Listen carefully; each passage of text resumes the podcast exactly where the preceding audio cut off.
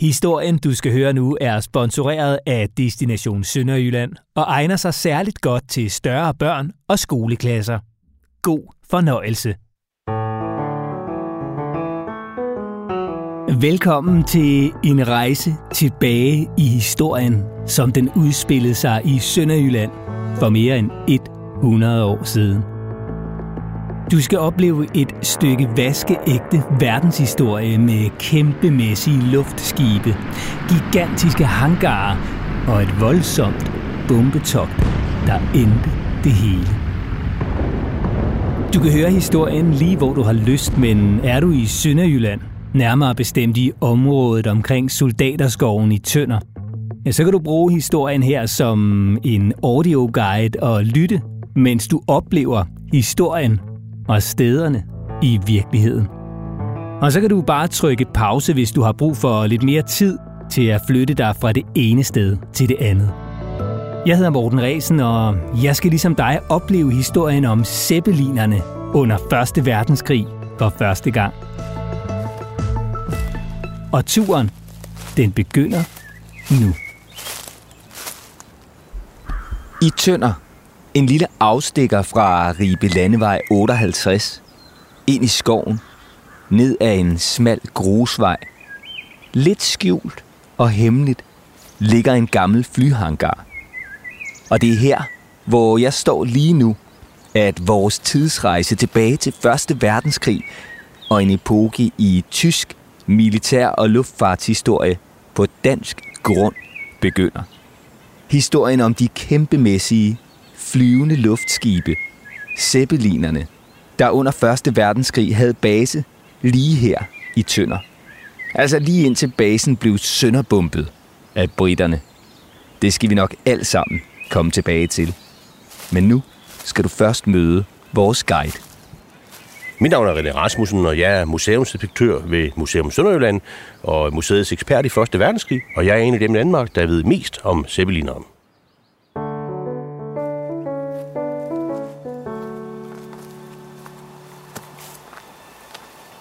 Vores tur, den begynder her foran den kæmpemæssige flyhangar.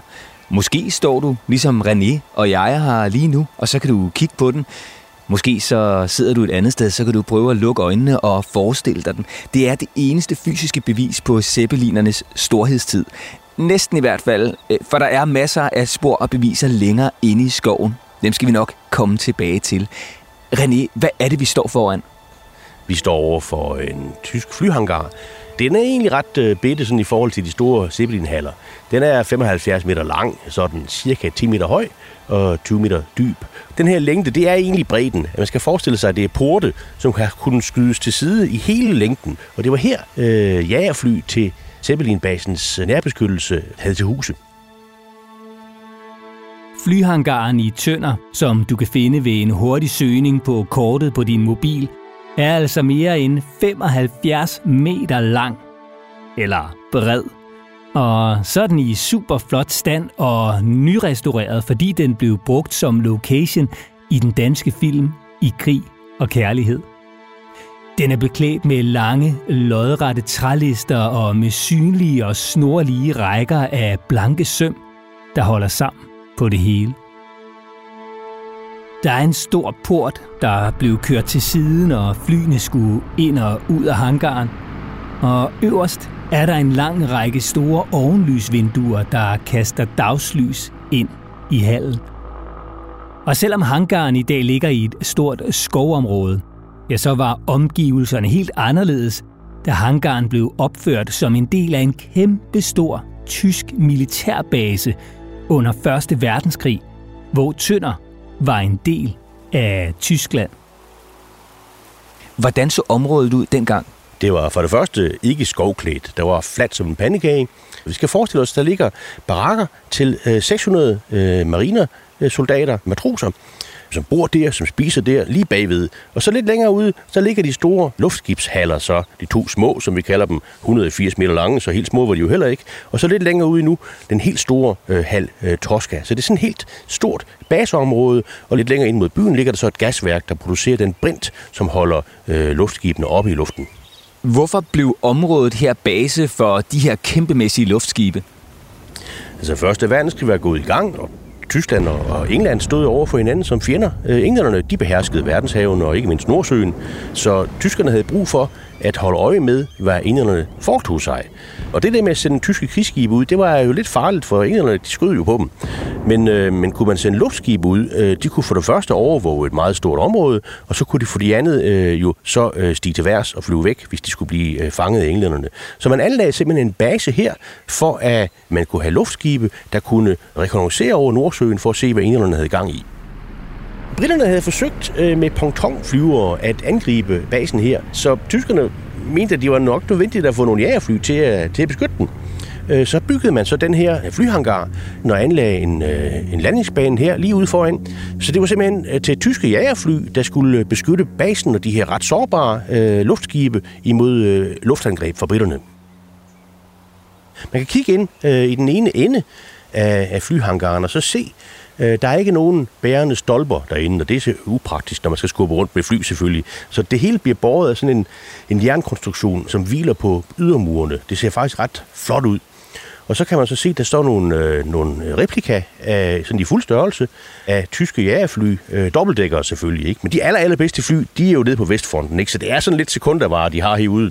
Øh, men det må også være godt nok, fordi de pontonfly, britterne kunne finde på at angribe med, som man regner med i hvert fald, jamen de er lidt øh, kluntet i det. Så det her, det er fuldt tilstrækkeligt til at kunne få dem plukket ned, regner man med. Men man regnede forkert. Og det skal du nok høre meget mere om senere.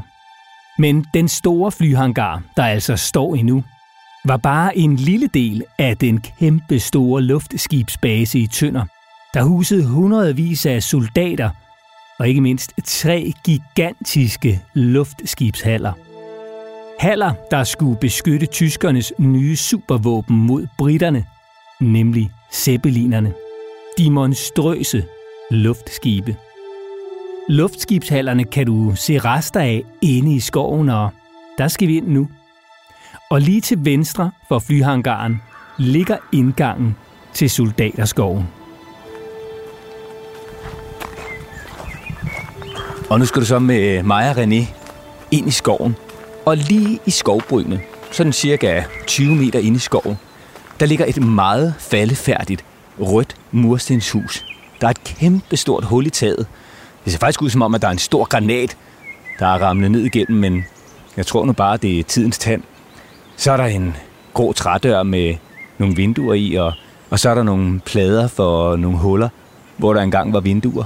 Det har vel størrelse af sådan et øh, provincielt klubhus i, i en hvilken som helst fodboldklub, men det var ikke den funktion, det havde engang. René, hvad er det, vi står overfor?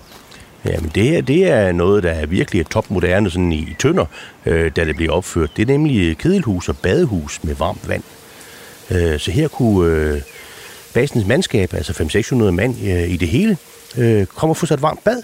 Og der var kloakering og alting, og der var også rigtige toiletter med træk og slip. Det måtte man jo helt på den anden side nitten tyve øh, ind i Tønder for at få sig herude. Øh, der var de sanitære forhold i orden. Og så i sin velmagtsdag, der der stod matroser her, og de kunne så bade en gang eller to om ugen. Ikke? Det var et fint forhold. Og fra badehuset drejer vi til højre i retning mod flyhangaren og går et par hundrede meter videre ind i skoven mod de to første zeppelinhaller. Vi går langs den centrale hovedgade på basen, ikke? Altså her har det myldret af liv. Her har man øh, trukket rundt med kreaturer, der skulle hen og slagtes for slagteriet, ikke? Og her har man måske også haft hønsegård og andet, så der kunne være friske æg til morgenkaffen, i hvert fald til officererne, ikke?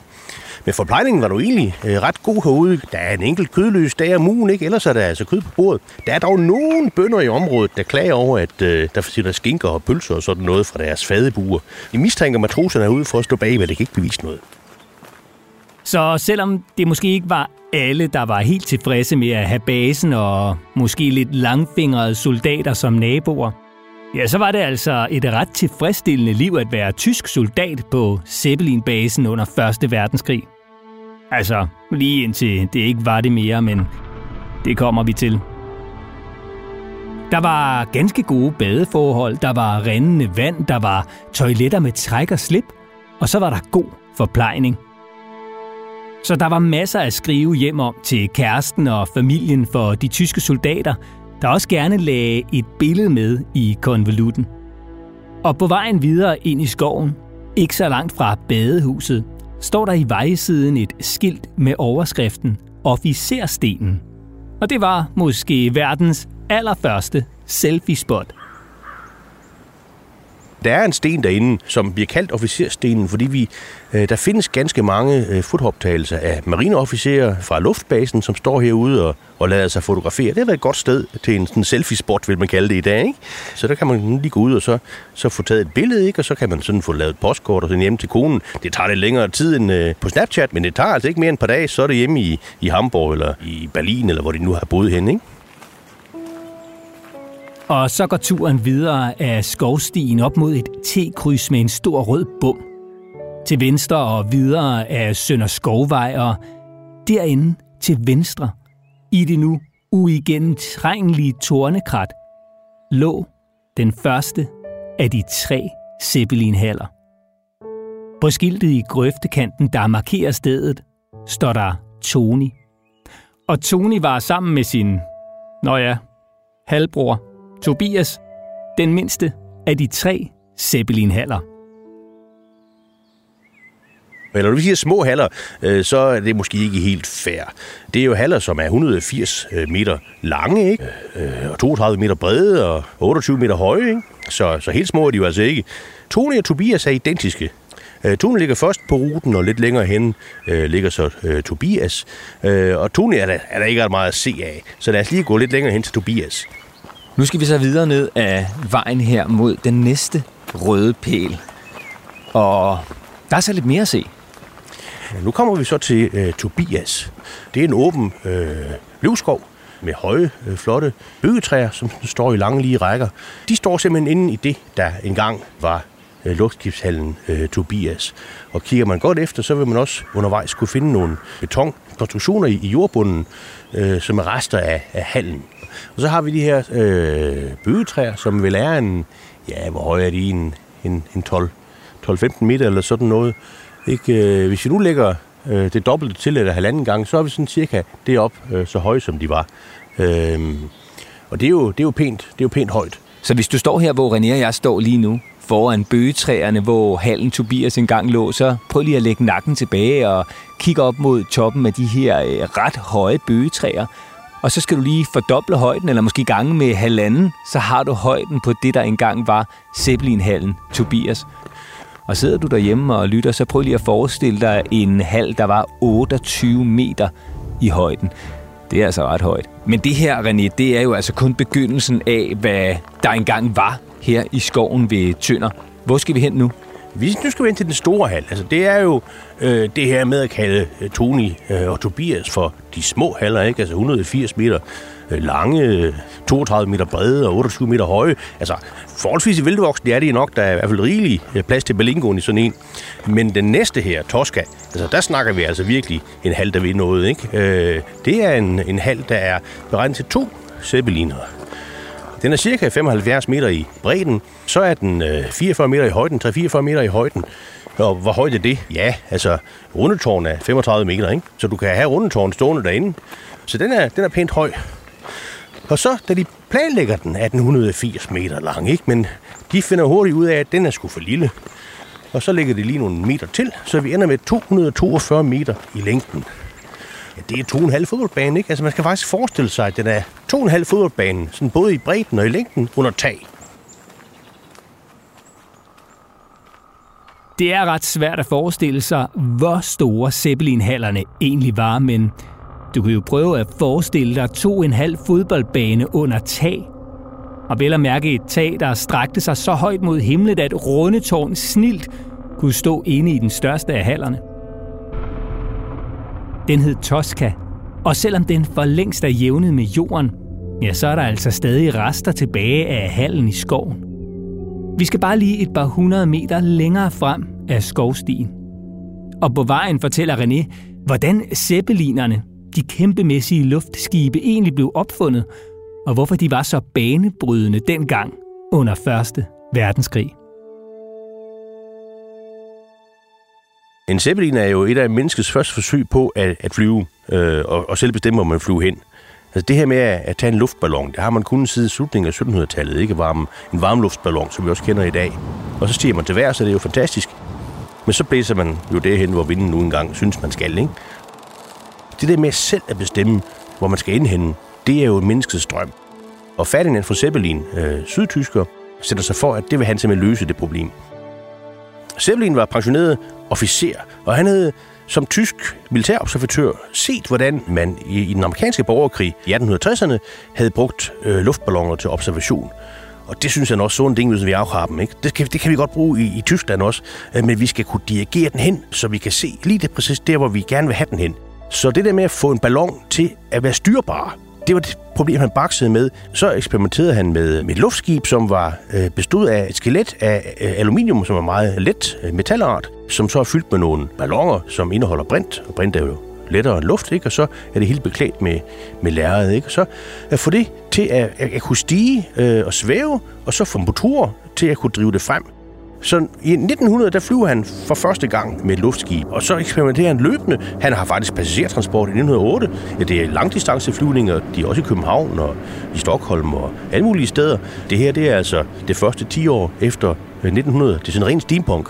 Altså, vi er, vi er virkelig et, et sted, hvor, hvor teknologien er både futuristisk og på en eller anden måde også lidt gammeldags, sådan set med vores øjne selvfølgelig, ikke? Men virkelig fantastisk. Og han er jo en gammel militærmand, ikke? Så han vil bruge det militært. Men den tyske marine og tyske militær, de er sådan lidt skeptiske. Indtil krigen så kommer, så kan de bruge den. Og det er jo så til at overvåge englænderne, ikke? Fordi det er hurtigere, billigere og nemmere at bygge en Zeppelin, selvom det er kompliceret nok, end, end at bygge en, en krydser eller sådan noget. Og så kan de faktisk også have bomber med. Så når, når, når vi når ind i nitten femten, så bruger man dem faktisk til verdenshistoriens første terrorbombardementer af England. Der flyver Zeppeliner også her fra Tønder Øh, over England og kaster bomber ned for oven for at sprede skræk og rædsel og få englænderne til at indstille kampene og overgive sig.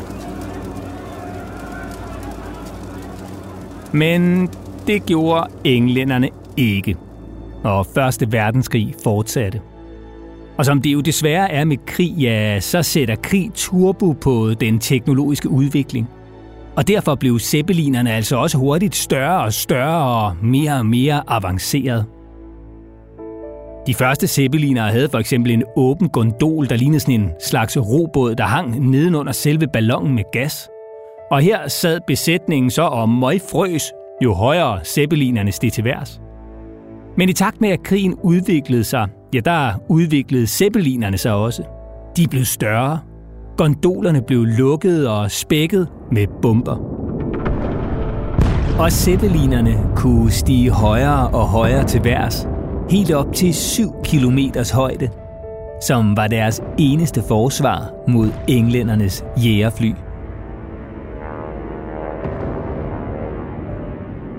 Og jo større zeppelinerne blev, jo mere gas, altså brint, skulle der bruges til at få dem til at svæve.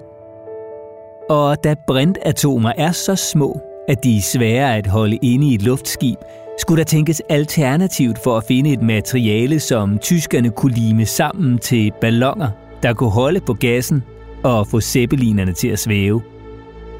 Og løsningen blev blindtarme. Mange blindtarme. Fra køer. Der er i luftskib af Zeppelin-typen et øh, skelet eller et skrog af aluminium, og de kunne godt minde sådan lidt om gadelygter eller sådan noget, sådan i fasongen i hvert fald. Det er sådan et gitterværk. Det skal være let, men det skal også være stærkt, ikke?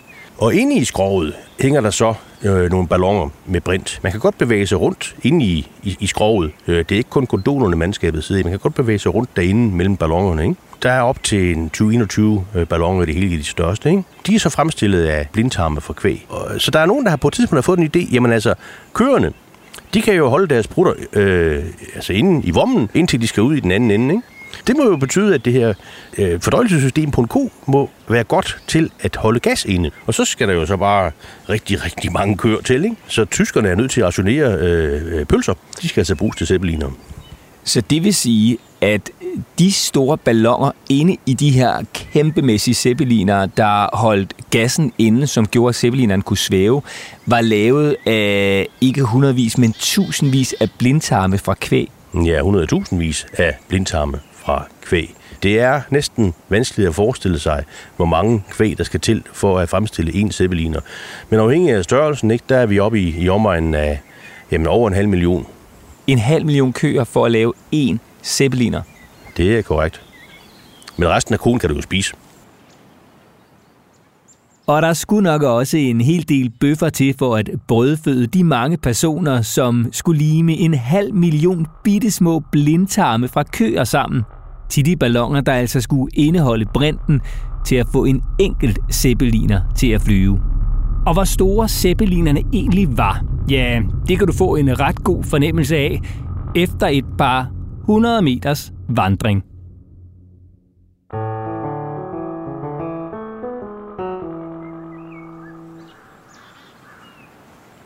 Og her på vores venstre hånd, René, det er sådan halvtreds meter før det officielle Tosca-skilt på den røde pæl lidt længere ned af vejen her. På venstre hånd, lige i grøftekanten, der står et stort betonfundament med noget, der ligner en stålkonstruktion og en kæmpemæssig møtrik indeni. Hvad er det? Det er øh, de, den første af de, øh, de tårne, der har båret øh, de store porte for enden af, af hallen. Man kan også kalde det en dørkarm. Bortset fra, den jo altså er fireogfyrre meter høj, ikke? Eller, eller godt og vel endda. Øh, og den næste, den er faktisk henne ved den røde pæl derhenne. Så det vil sige, det vi står foran her, det er faktisk hjørnestolpen. Altså i det ene hjørne, i den ene ende af den her kæmpemæssige Tosca-hal. Det er det, ja. Det er så det første spor, vi har her. Der er fire i alt. Hvis man, hvis man går to hundrede og fireogfyrre meter ind igennem skoven og ned i den anden ende af hallen, så vil man finde en mere. Så her på min venstre hånd på grusstien i skoven i Tønder, der er altså et kæmpemæssigt betonfundament, som bar den ene af de her tårne på fireogfyrre meter i højden, som udgør hjørnekonstruktionen af den kæmpemæssige Tosca-hal. Og treoghalvfjerds meter længere nede af stien, der er så det andet fundament, altså det andet hjørne. Så det vil sige, at hvis vi nu går herfra fra det første fundament, René, og ned til det andet fundament, ned i det andet hjørne, så har vi faktisk bredden på Tosca-hallen. Det er fuldstændig korrekt.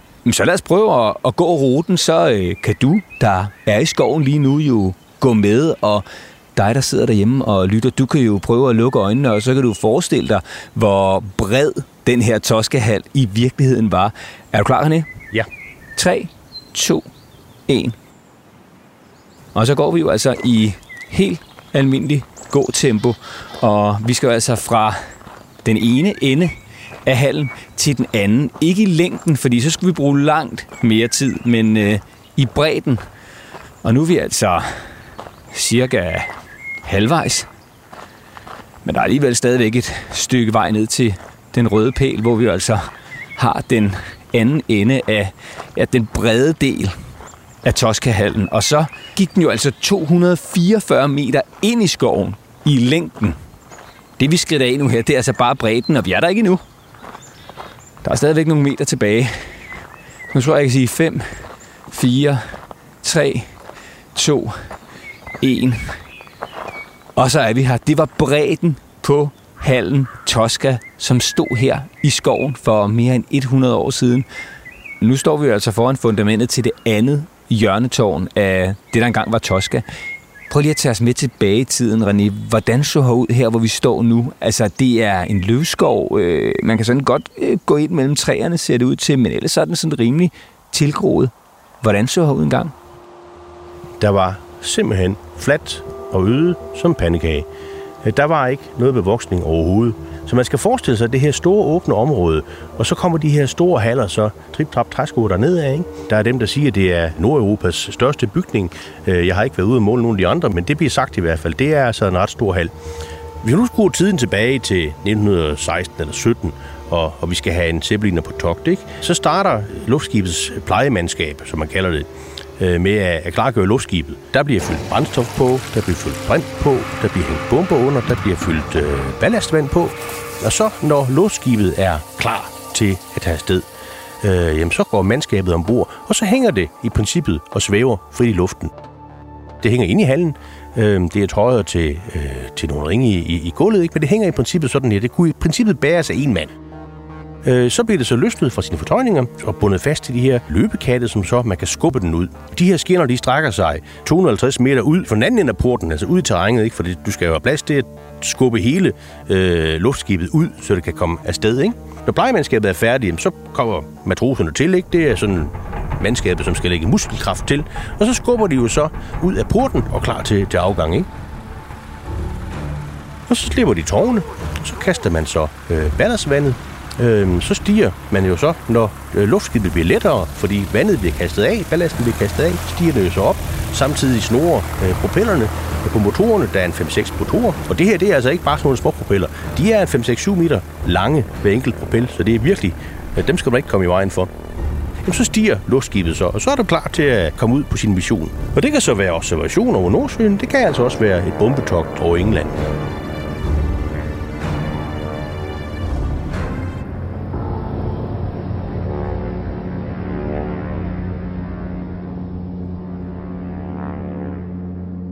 Og for at få en fornemmelse af, hvor langt Tosca, den største af Zeppelin-hallerne med plads til hele to luftskibe egentlig var, ja, så går vi små ti meter tilbage mod det første hjørnefundament. For lige der, ja, der er der sådan en slags gang ind imellem træerne i skoven. Og i skovbunden, ja, der kan man se det oprindelige betonfundament til den ene af de tre løbekatte. Altså de her meget lange metalskinner og konstruktioner, der hver var over syv hundrede meter lange og som blev brugt til at skubbe luftskibene ind og ud af hallerne på. Ja, og det er, øh, der kan man gå oven på, på løbekatten. Skinnen er væk, ikke? Men fundamentet er der stadigvæk, så lad os prøve at gå derind. Så det vil sige, René, at den her meget, meget, meget lange gang og det her meget lange lige fundament ned igennem skoven, det der engang var Tosca, det er altså løbekatten i den ene side. Så var der en i midten, og så var der en i den anden side, som altså blev brugt til at fragte de her to luftskibe, som der var plads til i Tosca, ind og ud af hallen. Det er rigtigt. Altså, de, de skal ligesom holdes på sporet, ikke? Så de ikke øh, kommer til at støde ind i øh, porten eller sådan noget, ikke? Så det er meget vigtigt, at de ikke øh, kommer ud af kurs. Indtil længe de er inde i hallen i hvert fald, ikke? Fordi så kan det gå grueligt galt. Så nu krydser vi lige en grøftekant her, og så ligger der to store træplanker. Og nu står vi inde i skoven, og, og her kan man faktisk se et betonfundament, der strækker sig så langt ind i skoven, som mit øje overhovedet rækker. Hvor er vi på vej hen? Jamen, vi er på vej ned i den anden ende. Vi går simpelthen hele vejen langs med hallen. Øhm, der, øh, og det er jo en, en pæn lang tur, ikke? Helt præcist to hundrede og fireogfyrre meter lang. For det var længden på Tosca-hallen. Altså sådan cirka det samme som længden på to, en halv fodboldbane. Og nu tror jeg, vi er ved det, der ligner vejs ende og et par store træplanker igen. Ja, nu er vi så kommet ned i den anden ende af hallen, og vi kan jo prøve at kigge tilbage. Hvor er det sindssygt. Øh, altså, hvis du stod dernede og vinkede, så ville jeg dårligt nok kunne se dig. Altså, det, der er i, igennem træerne herfra, hvor jeg står og kigger nu nede fra den anden ende af den her kæmpemæssige Tosca-hal. Altså, du skal forestille dig, at det faktisk er sådan et helt kuglerundt rør, hvor jeg kan se en lysende plet nede i den anden ende. Det var der, hvor vi kom fra. Det er to hundrede og fireogfyrre meter nede i den anden ende, og det kan godt være, at ja, det lyder meget, eller det er svært at forestille sig, men når man står her og kigger ned og ud i den anden ende, og forestiller sig, at her var altså en kæmpemæssig hangar, en hal til et luftskib, så er det faktisk næsten ikke til at forestille sig, hvor stor den egentlig var. Det er svært øh, at forestille sig, også, også i højden. Altså, vi tænker om træerne, ikke? Men, men de træer, de er jo ikke andet end, end måske en ti til femten meter høje, ikke? Og vi skal jo alligevel fireogfyrre meter op, før vi når taget, ikke? Så det er stort, det er svært at forestille sig. Men René, nok så stort og fantastisk et projekt og et bygningsværk og et stykke af verdenshistorien, de her Zeppelin-haller i skoven ved Tønder, var, så fik de jo en brat ende. Det gjorde de nemlig. Til at begynde med var zeppelinerne næsten usårlige, og britterne var skrækslagne over dem, ikke? De havde været øh, i splendid isolation på deres øer derovre, og ingen kunne angribe dem, så længe de havde en stærk flåde, ikke? Og pludselig så kommer der nogen, der kaster bombe ned op fra luften, ikke? I nitten fjorten til femten stykker, der er der ikke ret meget, der kan røre en zeppeliner. Og den har en, en lang, lang rækkevidde. Den kan holde sig i luften i flere døgn, hvis det skulle være, ikke? Og kan flyve over meget, meget lange afstande og have en ret stor last med, og britterne kan ikke komme op. så udvikler det jo fly, som er hurtigere, som har en højere stigeevne osv., og de udvikler ammunition, som kan stikke ild i det her brændsække, ikke? Og så er Zeppelin nødt til at blive større for at stige højere og højere, for at komme væk fra flyene osv. Der er sådan ind i et våbenkapløb, som simpelthen går jamen, fra uge til uge, fra måned til måned. Og når vi når hen i nitten atten, der er udviklingen gået så langt, at der er briterne i stand til, at de har fået bygget sig et hangarskib, så man ombygger et, et slagskib, man er i gang med at producere, og så giver man det et startdæk og et landingsdæk, og så sejler man, så øver man sig selvfølgelig derhjemme, så man er helt klar på, hvordan, hvordan det her skal foregå. De har en model af basen over i England, og så træner de godt og grundigt. Sådan der, så er vi klar, ikke? Efter at have trænet et stykke tid, så er det blevet den nittende juli nitten atten, meget, meget tidligere om morgenen. Øh, hangarskibet er sejlet i stilling, og så går det løs. Så starter de to bølger og flyver østpå ind over Sønderjylland. Første bølge tager lige et vind ind over, øh, ind over Tønder, og så flyver man så ind over basen og tager tyskerne fuldstændig på sengen.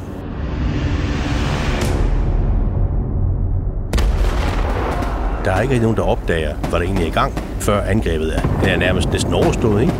De første britiske fly er ind over den store torskehal, så kaster de brandbomber ned gennem taget, og de brandbomber, de antænder så de to luftskibe, som er derinde, og de udbrænder fuldstændig. Så kommer anden bølge, der er tyskerne i mellemtiden vågnet op og begyndt at beskyde dem med alt, hvad de har. Maskingevær, antiluftskyts og rifler osv., ikke? Men de rammer stort set ikke, hvad de sigter efter. Den første angrebsbølge vækker kaptajn Lord Dan Butler von Brandenfels, som er kommandør på, på det ene af luftskibene. Og han springer ud af, af sengen og kigger ud af vinduet, og så får han så øje på, at der er jagerfly, og de har de runde øh, britiske nationalitetsmærker på. Og så hopper han på ellers på cyklen, og så joller han øh, derudaf, og når kun lige at se, hvordan øh, hans luftskibe går til grunde i et kæmpemæssigt offerbål, som han kalder det, ikke? Britterne, øh, anden bølge kommer ind, den, er han, den, den ser han, han ser, hvordan matroserne de står øh, med deres øh, almindelige infanterigeværer i underbukser og skyder efter øh, det britiske øh, fly, som øh, nonchalant vinker efter fjenden, ikke? Der er en, der lige sådan tager et, et sving nedover imod en... Øh, sådan et luftskyts, øh, som om han vil bombe det. Øh, men han har ikke flere bomber, så det er bare for at skræmme dem. Og Butler von Brandenfels siger, selvom det er fjenden, så er han alligevel imponeret. Han har ikke, altså mage til stålnerver har han dog alligevel sjældent set. Og så flyver de så nordpå i sikkerhed øh, i Danmark. Og det er jo pudsigt nok at tænke på den måde, vi, vi her i den vestlige verden foretrækker at føre krig på i vore dage, nemlig med hangarskibsbaserede luftangreb mod mål på landjorden. Første gang det blev praktiseret, det var her i lille fredelige Tønder. Og med sønderbombede zeppelinere og luftskibshaller blev der sat et brat punktum. Dermed må man jo sige, at, at Tønderbasens øh, rolle i Første Verdenskrig er udspillet. Der er ikke længere øh, luftskiber, der flyver på missioner herfra. Og, og luftskibenes rolle i verdenshistorien som militært øh, våben er sådan set også øh, udspillet. Øh, og i mellemtiden har, har flyvemaskinen jo tydeligvis overhalet øh, zeppelinere i våbenkapløbet. Det gælder ikke kun jagerfly, det gælder også bombefly. Det blev altså slutningen på Zeppelin-basen i Tønder. Men inden vi slutter den her tur, så kunne jeg egentlig godt tænke mig at slutte der, hvor vi begyndte, nemlig foran flyhangaren. Fordi der var jo bygget en hangar med jagerfly, der netop skulle beskytte mod den her type angreb. Hvor var de henne? Ja, dem havde man fjernet i foråret nitten atten øh, for at udbedre øh, startbanerne. De var simpelthen øh, livsfarlige for piloter at starte og lande på, øh, så man havde, man havde simpelthen fjernet øh, flyene, trukket dem ned på Vestfronten, hvor der var mere brug for dem, og så ventede man så på at få udbedret banen, så der var ikke nogen jagerfly tilbage på basen. Så hvis nu vi laver et tankeeksperiment, at man fra begyndelsen af havde sørget for, at den start- og landingsbane havde været i orden, at der havde været fly den sommermorgen, hvad var der så sket? Ja, så var der blevet udkæmpet luftkampe over Tønder, ikke? Det kunne da have været vældig dramatisk. Hvem havde vundet den kamp? Det havde briterne. Tyskernes maskiner var, var forældede på det her tidspunkt. De havde regnet med, at hvis der skulle komme englændere, så ville det være langsomme, kluntede, øh, pontonbærende øh, hydroplaner. Det her, det var så på The Camels, det var topmoderne jagerfly. Det er simpelthen datidens F femogtredive. Men selvom det her kæmpemæssige luftslag, det blev basens endeligt her i Tønder, så blev det faktisk alligevel ikke helt zeppelineren eller alt det, man havde præsteret og opfundet og udviklet her i området endeligt. Øh, nej, for Zeppelin havde jo, øh, selvom den, dens militære rolle var udspillet, øh, så havde det jo stadigvæk potentiale med at fragte øh, tunge ting eller passagerer over lange afstande. Og, øh, og de første passagertransporter øh, over Atlanterhavet for eksempel mellem Europa og U S A, øh, jamen de foregår jo med, med luftskib. Øhm, og, og det er jo først, da den store Hindenburg øh, bryder i brand i Lakehurst i øh, U S A, ikke? At, at den æra som persontransport også er udspillet.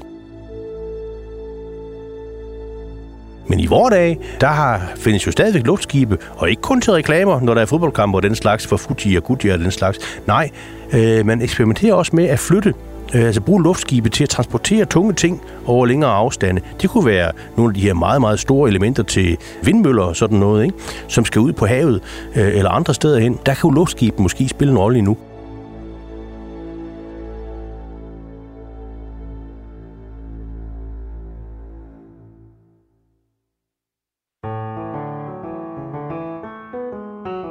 Og her slutter turen gennem historien. Tilbage til dengang under første verdenskrig, hvor de kæmpemæssige zeppelinere havde base i Tønder. Jeg håber, du nød turen, og har du lyst til at opleve historien i virkeligheden med egne øjne, ja, så skal du altså bare indtaste Flyhangar Tønder i din kort-app på telefonen, og så kan du selv tage turen, som jeg lige har været på. Og hvis nu du har lyst til at udfordre en, du kender i viden om netop zeppelinerne, så kan du i podcasten Skru op for Sønderjylland finde en quiz om noget af det, du lige har hørt. Ligesom du kan tage med igennem andre dele af Sønderjyllands historie. Podcasten er produceret af Go Little Creative for Destination Sønderjylland med støtte fra Danmarks Erhvervsfremmebestyrelse. Jeg hedder Morten Resen, og det er Thomas Banke-Brennicke, der har stået for musik og lyddesign. Tak fordi du lyttede.